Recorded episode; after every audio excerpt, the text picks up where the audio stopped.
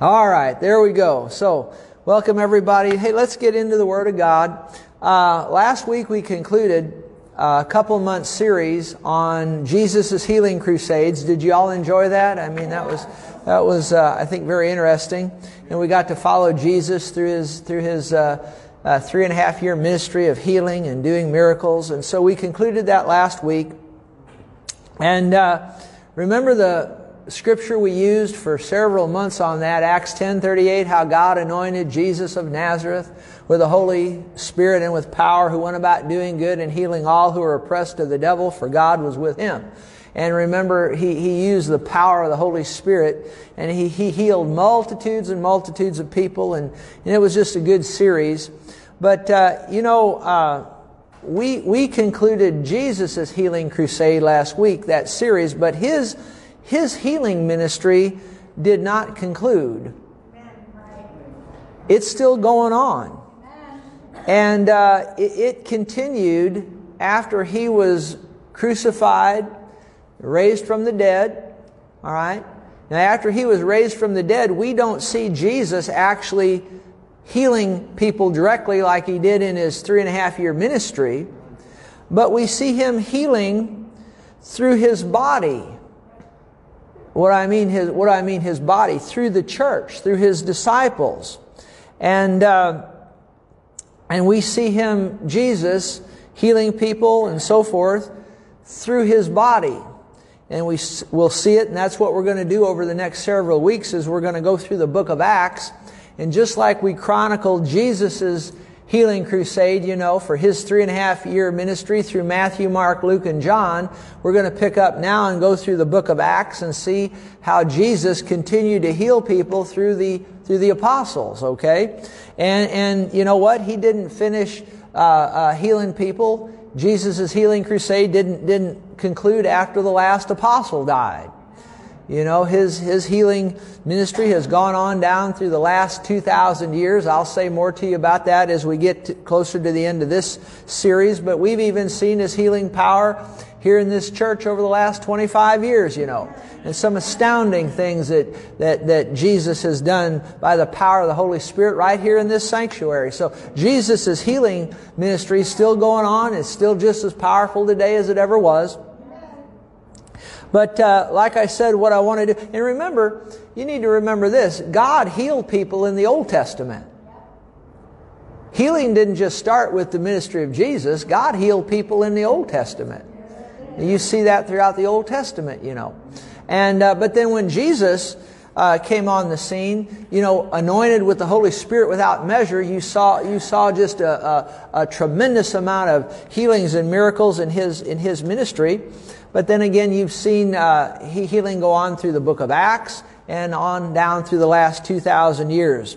And uh, actually, uh, uh we see Jesus' disciples flowing in the, you know, we talked about Jesus being raised from the dead and, and his uh, disciples uh, flowing in the healing power of God after he was raised from the dead, but we actually see uh, the disciples flowing in, in uh, Jesus' healing power even before he died on the cross and was raised from the dead. Go to Luke the ninth chapter.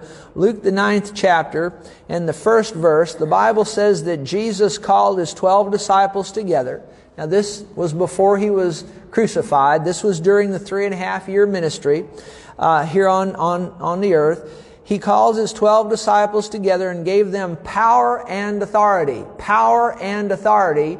Two different Greek words there. The power, uh, he gave them power. That word power is the same Greek word that we see how God anointed Jesus of Nazareth with the Holy Ghost and with power. Exact same word, dunamis, is the Greek word. We get the English word dynamite from it. So, so they had the same power uh, he, he, he gave them the same power that he had and the authority, the authority, and that's a different Greek word. It's a Greek word, exousia, but it, it, so, so Jesus had the authority on earth and the power on earth to heal people. And, uh, and he gave that same authority and power, uh, to his disciples right here during his earthly ministry. Now, just comes to my thinking here, after Jesus was raised from the dead, remember he said, all power, all authority in heaven and in earth has been given unto me. And the, the word there is uh, exousia, authority has been given unto me. And then he turned to his disciples and he gave that power to them and he said, we'll read it here in a minute, go into all the world and preach the gospel and lay hands on the sick. Remember that? But the point here is, is they were operating in this power before Jesus was crucified. And we see it here in Luke the ninth chapter. He gave them power and authority over all demons and to cure diseases. You see that? To cure diseases. And he sent them, verse 2, he sent them, notice, to preach the kingdom of God and to heal the sick. Now, what did we learn when we uh, studied Jesus' healing ministry? The people came what? To hear and be healed, right? And we see that same template right here, don't we? He sent his disciples out not just to heal, he, he gave them power and authority over all demons and to cure diseases, but then he sent them out to do what? To what? To preach. To preach the kingdom of God and to heal the sick. See? So that preaching is all important because it's that preaching that, that, that, that when the word goes out, the hearer hears it, it builds faith in their heart. And then, uh, remember, didn't we teach over the last many months how, uh, uh, people that got healed in Jesus' ministry, the majority of them, he made reference to their faith. Their faith, their faith. And how does faith come? It comes by hearing the Word, doesn't it? Hearing and hearing by the Word of God. So that preaching is all important. That teaching of the Word is all important. And so the disciples, Jesus sent them out, verse 2, to preach the kingdom of God and to heal the sick. So we, we, we need to understand that there's great emphasis put on the verbal ministry, the preaching and the teaching of the Word of God, and then the, the healing power of God will follow that. And then verse 6, so they departed and went through the towns, preaching the gospel, see, preaching the gospel and healing everywhere. So here we see he sends out his disciples, his 12 disciples, but then, uh, now we won't turn, but you can look in Luke, the 10th chapter. In a similar fashion, Jesus sends out 70 disciples. Remember when he sent them out two by two? Remember that? And then eventually they came back. I believe it was this group came back and said, you know, they were so excited that, that, the demons were even subject to him in the name of Jesus. And Jesus said, don't rejoice that the demons are subject to you, but rather rejoice that your names are written in heaven, you know. And, and much we could say about that. But now let's go to Mark the 16th chapter and verse 15. Now this is after Jesus was in fact raised from the dead. Now he'd been crucified and raised from the dead. And Mark the 16th chapter, 15th verse, and he said to them, now he said to his disciples, he said, Go into all the world and preach the gospel to every creature. Now, now let me just say this before I read on. In Mark, the 16th chapter, in, in, in most Bibles, if you go up to around verse 8, like the end of verse 8 or the beginning of verse 9, I covered this with you before, but it bears repetition. Most of the early and reliable manuscripts do not contain uh, Mark verse uh, Mark, uh, Mark 16, Mark chapter 16, verses 9 on down through the end of the chapter. Okay? But some Bibles, like the King James, New King James, include it. And some Bible scholars argue that Mark's, Mark chapter 16, verses 9 on down, some argue that it should be in the Bible, and some argue that it shouldn't be in the Bible. Okay?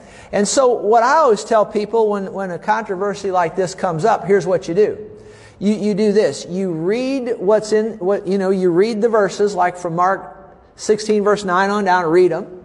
And then see if you can find those things elsewhere in the Bible that back up what you're reading there in Mark 16 because you see, if somebody says those verses shouldn't be in there, well, maybe they should, maybe they shouldn't. So what you do is you read those verses and then you go elsewhere in the Bible to see if you can remember out of the mouth of two or three witnesses, let every word be established. So, so you go elsewhere in the Bible, elsewhere in the New Testament or wherever in the Bible and see if you can back up what you're reading. Did you get what I just said there?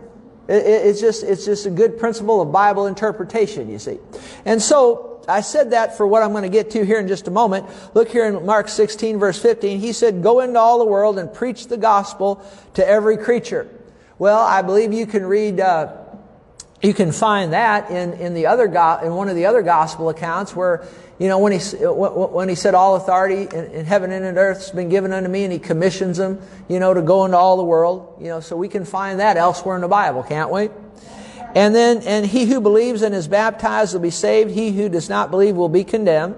So we understand the Bible is clear that we're saved by grace through faith, through believing on the Lord Jesus Christ. And we can also find that water baptism is vitally important, but it will not save you. It does not complete your salvation. You need to be saved before you get water baptized. Do you understand that? So we can prove that from the rest of the Bible. Because if you just read verse 16 here, it, w- it, it would just imply that, that you have to not only believe, but then also be water baptized to be saved. And that's not what the rest of the Bible says.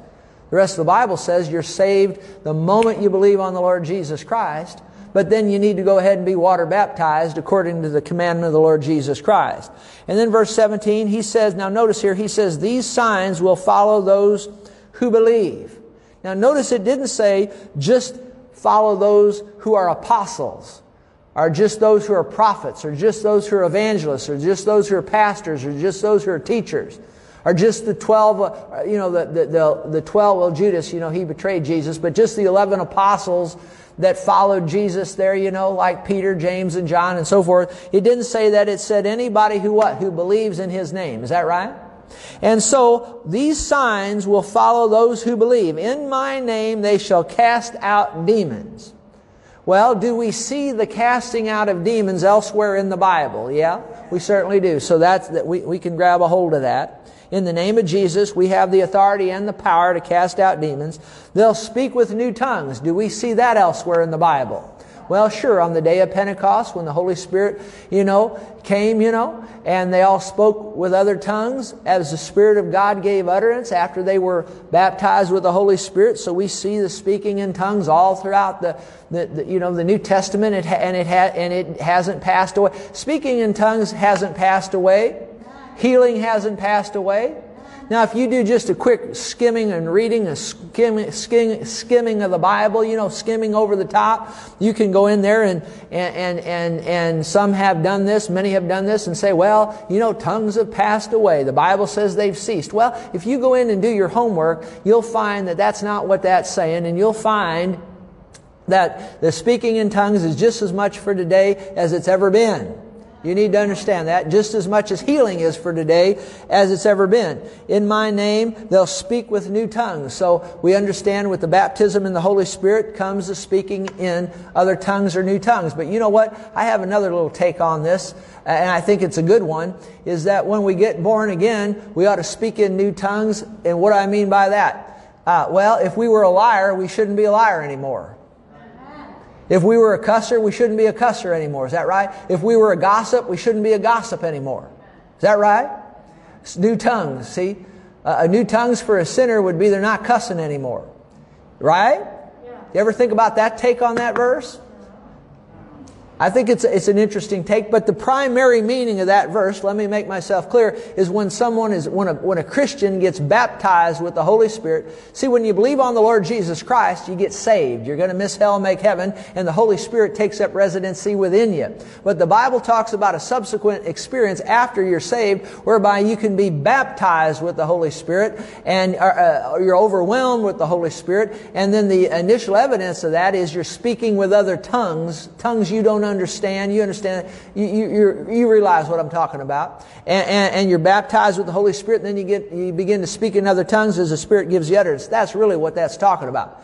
But I do think it's a good take that when a sinner gets saved, they were a cusser, they shouldn't be a cusser anymore. That, that's, that's just a little, another little, little take on that verse that, that I thought would be helpful to you. Now notice in verse 18, these signs will follow those who believe in my name. They'll cast out demons. They'll speak with new tongues. Now verse 18, they'll take up serpents. Oh, oh, take up serpents. Anybody want to take up serpents in here? Now, so people have asked me that about, uh, asked me that over the years about taking up serpents. And that, that's where you, you ever see them snake handling churches? That's where they get that from.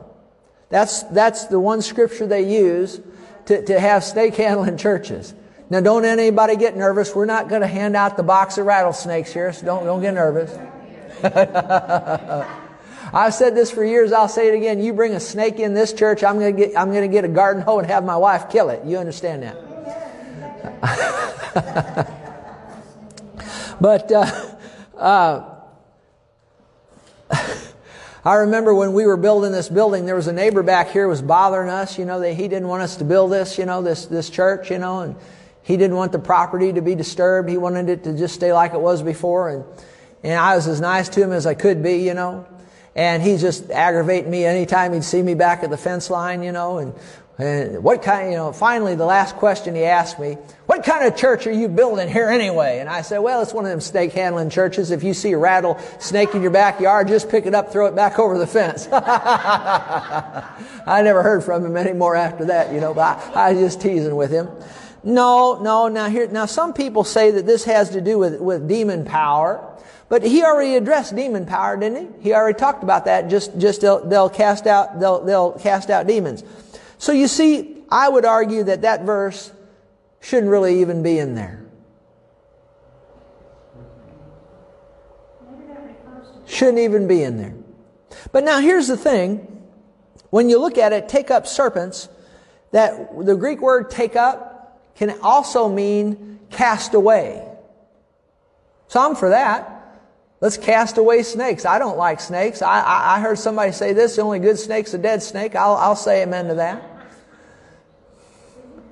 But I do understand in the ecosystem, they do play their place. They eating rats and whatnot. I see a black snake outside over at my house once in a while. I'll say, let's get the garden hoe and kill it.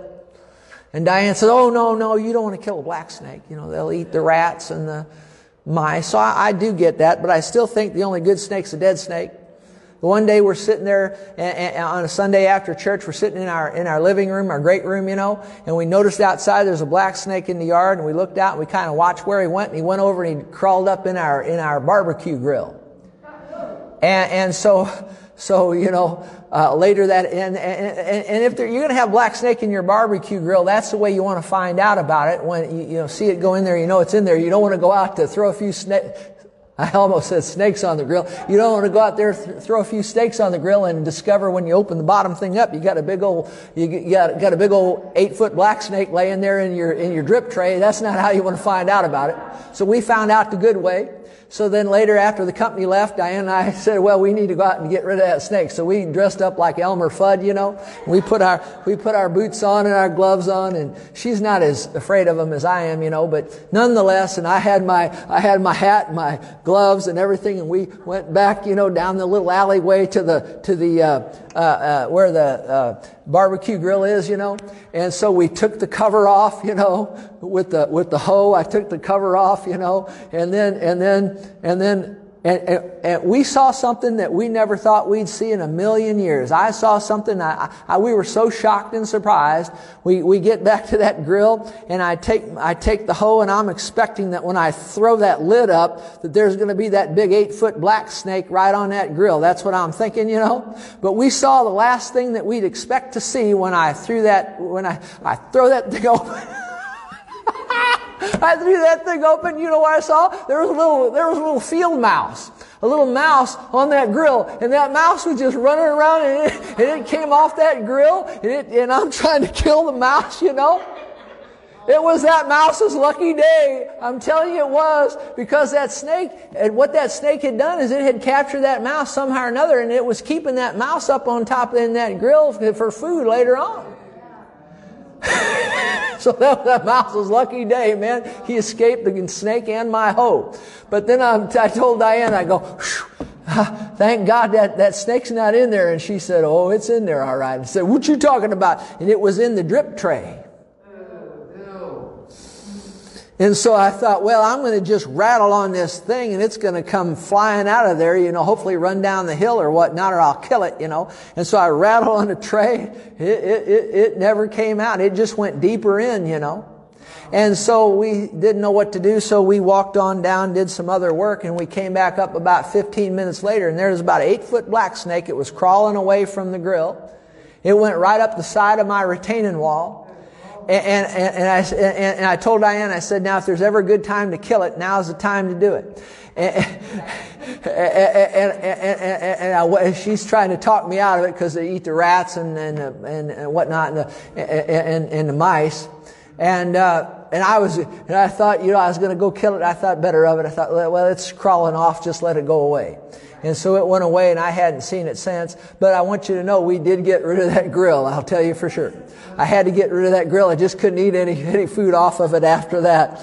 But anyway, they'll take up serpents. So this word, the Greek word for take up there also means to cast off. Or, and so I'm all for that. Let's get rid of all the snakes we can. What do you say?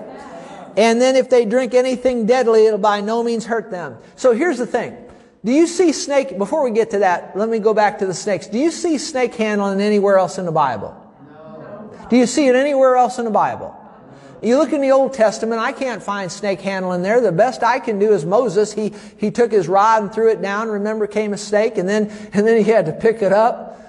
I wouldn't want to have been Moses there, him or Aaron, one of them. They had to pick it up, you know, and then it turned back into the rod. Remember that? And then other than that, I don't see that in the Old Testament. I don't see it. And then you come over in the New Testament, I don't see snake handling. I don't see Jesus snake handling. I don't see the disciples snake handling. The best I can do is Paul, we'll get to it later on in this series. Paul, when he was, uh, when he was shipwrecked on the Isle of Malta, remember that? He was carrying a bundle of sticks. How many remembers that? And, and, and he threw the sticks down in the fire. The serpent came out and bit him. Remember that? And he shook it back off in the fire, you know? I'd have been shaking it too. How about you? And it didn't harm him. But you can't see snake handling anywhere in the Bible. So that's why I don't think that this ought to even be in there, you know. Be that as it may. And then it says, though, if they drink anything deadly, it'll by no means hurt them. If they drink anything deadly, it'll by no means hurt them. Well, uh, do you find that anywhere else in the Bible? Where the disciples were drinking poison just to prove they were believers. Do you see that in the Old Testament? Do you see it in the New Testament? Do you see it anywhere at all? I, I, mean, I don't see that. I mean, I see over in the Old Testament where the, remember there was death in the pot? Remember that with one of the prophets, either Elijah or Elisha, I think it was, one of, one of them, and, and, and they, I believe it was Elisha, I think it was Elisha. Anyway, he told them to, I think it was Elisha, he told them to put something, something or other in the, in the stew. Remember that? How many remember that? And the, the, the, the, people came to him and said, There's death in the pot. The, the stew was poisoned. Remember that? And, oh, well, you ought to read it sometime over the Old Testament. The, somehow or another, the stew or the, the food they were going to eat were poisoned. Now, think about faith here now. It was poison. So they came and they told, I believe it was the prophet Elisha. And he did, I can't remember right now, he did something. He had them put something in it. And, and, it was really what he had them put in, and I have to go back and refresh my memory, but it really typified the cross because we're all poisoned, right? But the cross of Christ is an antidote for sin. Is that right? Poison? But it's, so it's great typology there. But think about it. He told them to put some or other in that stew, that deadly stew. And then he told them after they put, they put whatever, whatever it was in it, he said, now go ahead and eat it. Now how many of you going to want to eat that? Takes faith, doesn't it?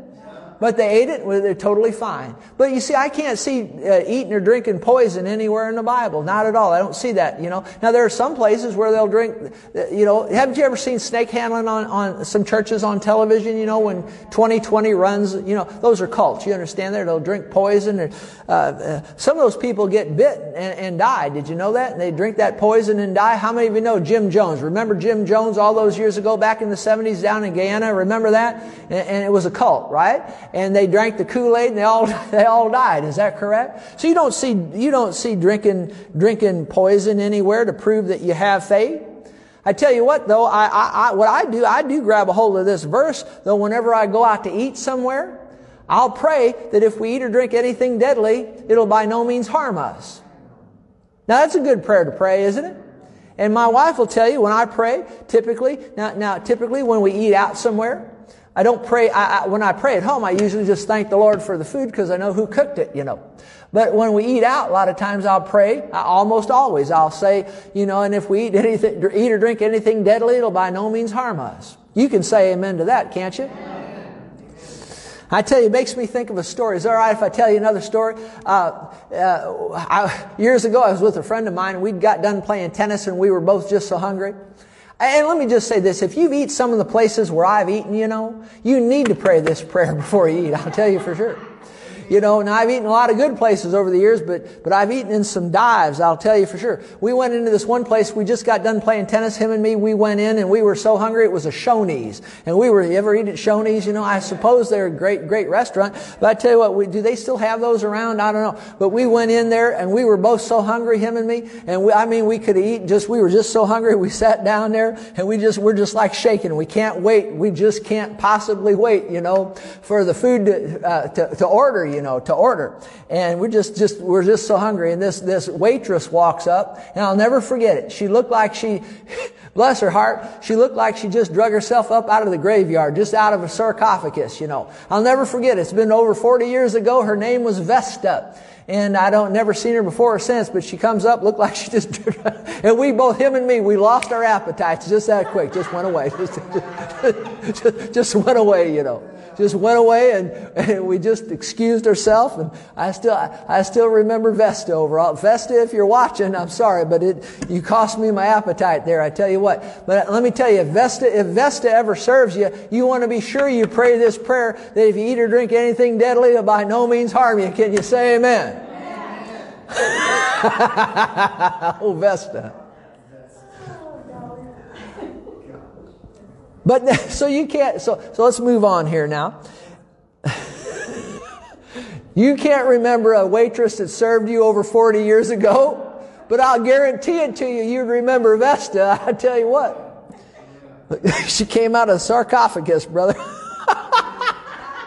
I mean, I was so hungry, and I mean, she walked up there and, and him and me, just the appetite just left. I mean, just like a bird would fly up off a fence post. The appetite was gone and, but let's move on here. Let's be serious now. And, and they will lay, now, now watch this. They'll lay hands on the sick and they will recover. Now, do you see that elsewhere in the Bible? So see, you can prove that. So in this list right here, you can, you can prove elsewhere in the Bible the preaching of the gospel, the faith in Christ to be saved, the importance of water baptism, the casting out of demons, the speaking with new tongues, the snake handling and the drinking anything deadly. You don't, you don't find that elsewhere. But you also see laying hands on the sick and they'll recover. And that's what we're going to center in on there, laying hands on the sick. So then verse 19, then after, so then after the Lord had spoken to them, he was received up into heaven and sat down at the right hand of God. Now look at verse 20. And they went, now this is his disciples. He just commissioned them, gave them authority and power. And uh, they went out and preached everywhere. Notice they preached first. See, they preached. They preached first. See, the verbal side of, of, of healing. I mean, healing, you need that verbal side. You need the preaching of the word so faith can be built. We've already taught you about that. And they went out and preached everywhere, the Lord working with them. Notice who's doing the healing? It's the Lord, isn't it? the power of God, the Lord working with them and confirming the word, confirming the word through the accompanying signs. King James says through signs following. See, the signs ought to always follow the preaching of the word of God. Signs ought to always follow the preaching of the Word of God. That's one, one, one, one thing that I've looked at over the years of Summit Church here, right here in Fenton, Missouri, is that the Lord I, know that I've been preaching the word because we've had multitudes of miracles over the last 25 years. Healings and miracles. Absolutely. What is that? That's the Lord confirming His word with signs following. See? Can you say amen to that? Absolutely the truth. Absolutely the truth. I wouldn't want to go to the church where, where there's never anybody getting, getting healed and, and touched by the power of God. Because you see, one way you can know it's a New Testament church is that the power of God's in manifestation. The preaching of the Word is first and foremost. Jesus is the central figure of the church, and from Him emanates the power of God, and people get healed and helped. Glory to God, see? And God has certainly confirmed the Word here through signs following. And, and He's been doing it for the last 2,000 years. Now notice, go to Acts the first chapter, Acts the first chapter, and the, the, the fifth verse. Now, uh, uh, notice here, this is right before Jesus, and we'll just kind of pick up. Actually, Acts, the first chapter, picks up right where Mark 16 ends off, and where Luke ends off. I believe where Matthew ends off, John ends off. You know, with Jesus being raised from the dead, you know, at the end of Matthew, Mark, Luke, John, Jesus raised from the dead, the disciples are commissioned and so forth. Jesus is taken up into heaven, seated at the right hand of the Father. So this is Acts account of it, and it's actually Luke. Anybody know who wrote Acts? It was Luke, wasn't it? Now the Holy Spirit's the author, but Luke wrote the Gospel according to Luke, and then he wrote Acts also. But notice here, Acts 1 picks up right as Jesus is being, uh, gonna, gonna, uh, uh, go back up into heaven, you know, and it says in verse 5, for John, Jesus says, John truly, John the Baptist truly baptized with water. But you shall be baptized with the Holy Spirit not many days from now. Now these people were already, they were already saved people, you see. They already had the Holy Ghost in them. The Bible says if any man have not the Spirit of God in him, he's not a, child of God. You understand that? He's none of his. Doesn't belong to the Lord. What happened? Remember when Jesus was raised from the dead? Before, before this right here, before he was taken up, you know, and ascended. Remember he walked into them and, and the disciples were gathered together. He walked in there, you know, the doors being shut and he, he breathed on them. Remember that? He said, receive the Holy, receive the Holy Ghost. How many remember that? You know, we have two, two accounts, I believe, in the Bible where, where God breathed in such a manner. The first was in the Garden of Eden, you know, after he'd formed man of the dust of the ground and he breathed into him the breath of life, you know. And then when God breathed again in this manner was, was found in the gospel accounts, you know, after Jesus was raised from the dead and he breathed on his disciples and man was born again. Can you say amen to that? So these people already had the Holy Spirit in them, all right. They were already born again. But now he says, he says, John truly baptized with water, but you'll be baptized with the Holy Spirit not many days from now. And that's when they were going to be endued with power from on high. They were going to, they already had the Holy Ghost in them, but now the Holy Ghost was uh, going to come down and set on them, and there's going to be great power about them. They're going to speak with new tongues and so on and so forth. Can you say amen? And verse 8, verse 8 here, he says, but you shall receive power. And that word power is dunamis, dynamite power, when the Holy Spirit has come on you, and you shall be witnesses to me. Now let me just stop right there for a second, because a lot of times when you talk about the baptism in the Holy Spirit, right away people start thinking about speaking in other tongues. And thank God for that, I'm all for it. Praise God. But here's the thing uh, that doesn't get emphasized as it should. He says, you shall be witnesses to me. See, I think the initial sign of being baptized with the Holy Ghost is you become a soul winner you become a soul winner. Now I'm all for speaking in tongues and speaking in tongues is an initial sign, but we put so much emphasis on the speaking in tongues. I mean in charismatic circles over the last, last as long as I've been around these things, so much emphasis has been put on speaking in tongues that while Christians have been baptized with the Holy Ghost speaking in tongues, the world's dying and going to hell. Isn't that sad? I said that's sad, isn't it? I said that's sad, isn't it? I believe the initial sign of being baptized with the Holy Ghost is you become a witness unto Jesus, you become a soul winner. Now I also believe in the speaking with tongues. But you've probably heard it as well as me. The initial sign of being baptized with the Holy Ghost is speaking in other tongues. Now I believe that, but I think there's a sign before that that's even more important than that, it's being a witness to the Lord Jesus Christ. And I'm going to say it again at the unction of the Holy Ghost. We've had Christians over the last so many, many, uh, uh, years that I know anything about, they, they, they're, they're, they're speaking in tongues tongues all right, speaking in tongues, speaking in tongues, and I'm all for it. I believe in it. Uh, but but the world's dying and going to hell. I, I think that, that that we ought to speak in tongues all right, but let's put put great emphasis on being soul winners. Can you say amen? So you get baptized with the Holy Ghost to make a soul winner out of you and speak in tongues also. Are y'all okay with what I just said? Follow what I just said? Do you understand what I just said? But I've watched it. I've watched it over the years that I've been in the ministry and even before where, where you got so many Christians, they're speaking in tongues all right, and I'm all for it. Paul said, I thank my God I speak in tongues more than y'all, and that's all good. And I speak in tongues every day. It's wonderful. Fantastic. But we ought to put more emphasis on soul winning than we do on speaking in tongues. Can anybody say amen to that?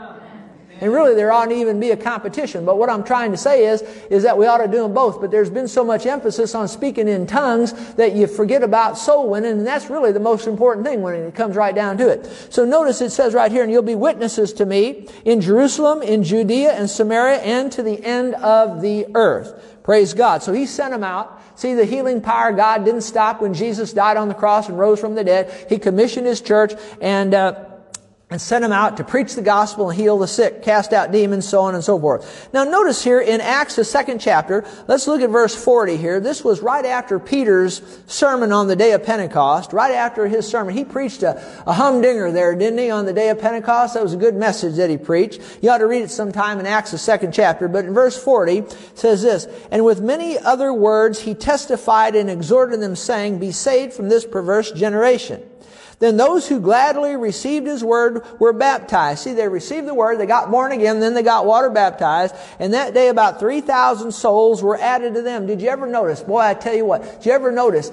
Peter and, and, the rest of them there, you know, that were in the upper room. Now, now watch this. It bears out what I just said. I've never really noticed this before. It bears out what I just said. Now they got baptized with the Holy Ghost. Is that right? They spoke with other tongues. I'm not minimizing that. I believe in, in the importance of speaking in other tongues. But right here, what happens? They get baptized with the Holy Ghost and they became witnesses, didn't they? And you got 3,000 people getting born again. Can you say amen to that?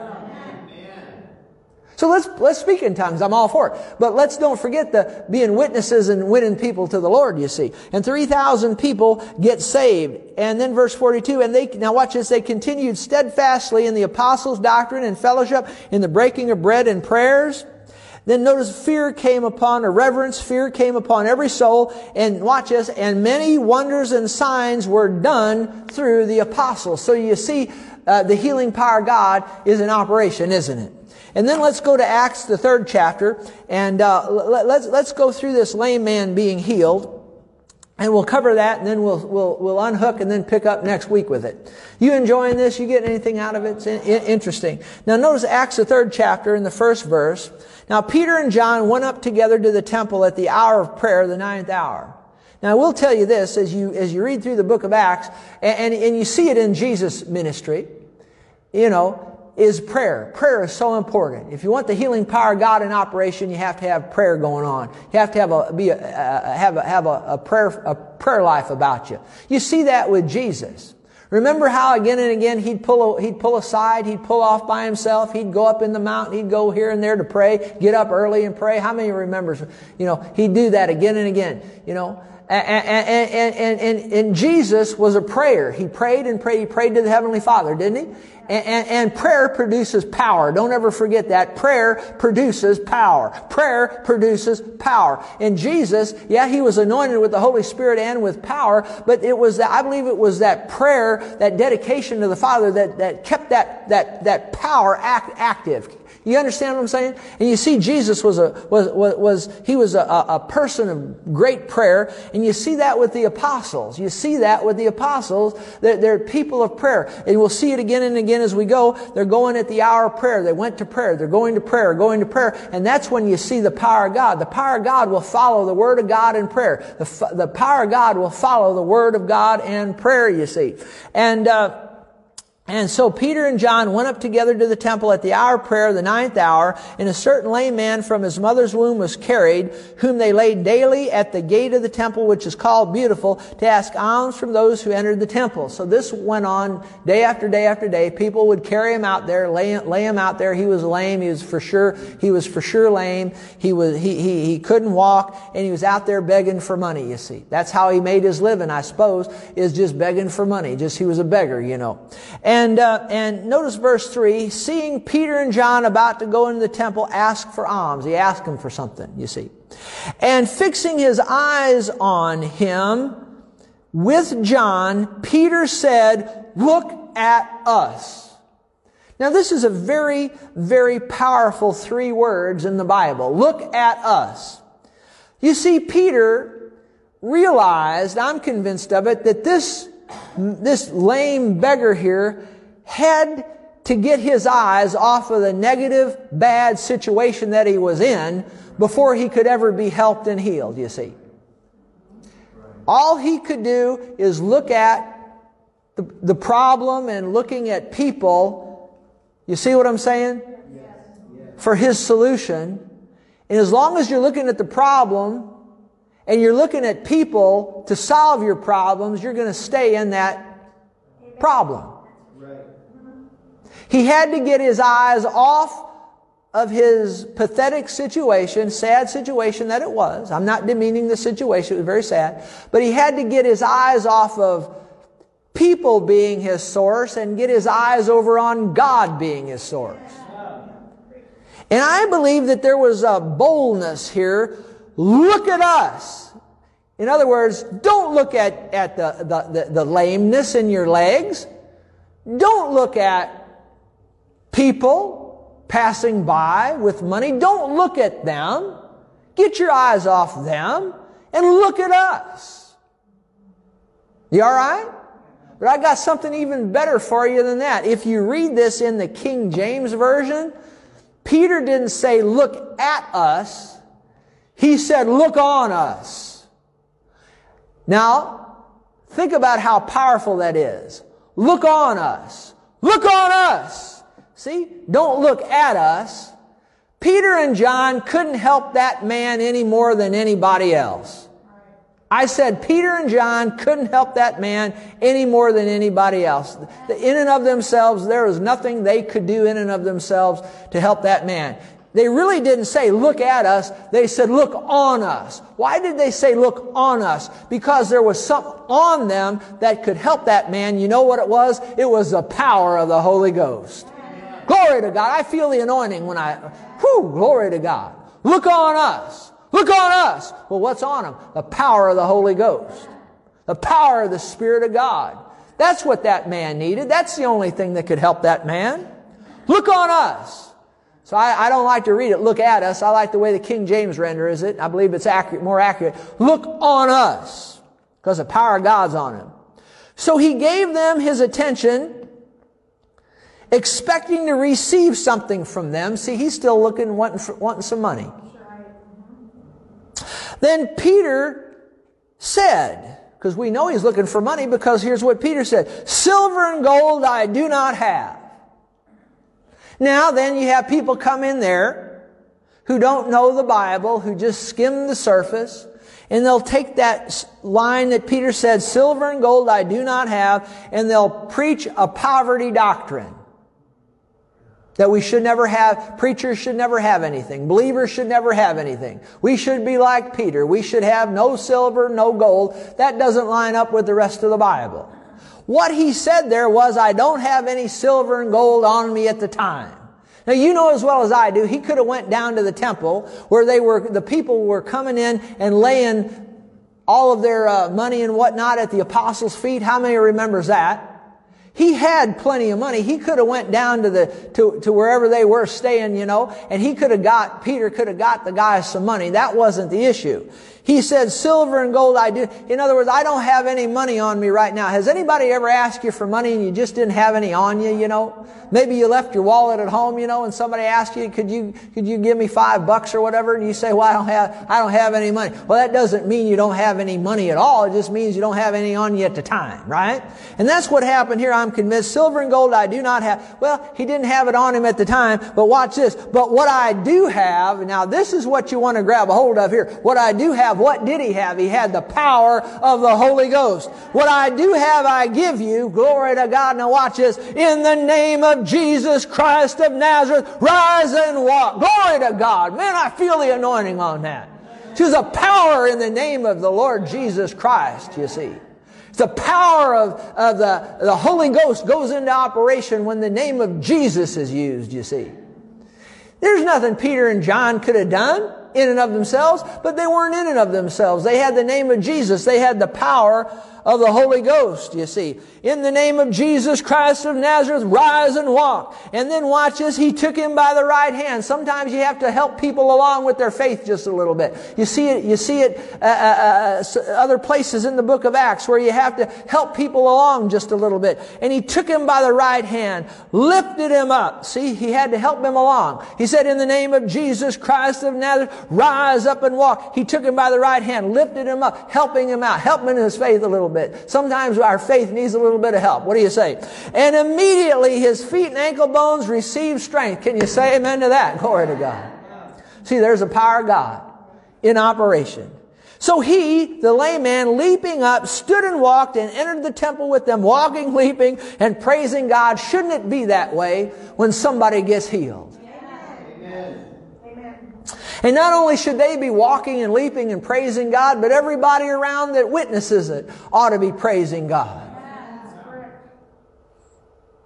And all the people saw him walking and praising God. Then they knew that it was he who sat begging alms at the beautiful gate of the temple. And they were filled with wonder and amazement at what had just happened to him. Boy, I would be too, wouldn't you? And now, as a lame man who was healed held on to Peter and John, all the people ran together to them in the porch, which is called Solomon's, greatly amazed. So when Peter saw it, he responded to the people, Men of Israel, why do you marvel at this? Or why look so intently at us? Now watch this. Now this is what a real man of God will do when there's a, when, when, when somebody gets healed under their ministry. They won't draw attention to themselves. They won't take credit for it themselves. There's no man, woman, boy, or girl that can heal anybody in and of themselves. It's the power of the Holy Spirit. It's Jesus' power. You understand that? The power of the Heavenly Father. And so when Peter saw it, he responded to the people, Men of Israel, why do you marvel at this? Or why look so intently at us as though by our own power our godliness we had made this man walk? See, he's not going to take any credit for it. The God of Abraham, Isaac, and Jacob, the God of our fathers, glorified his servant Jesus, whom you delivered up and, deny, and denied in the presence of Pilate, when he was determined to let him go, but you denied the Holy One and the just and asked for a murderer to be granted to you, that was Barabbas, and killed the Prince of Life, whom God raised from the dead, of which we are witnesses.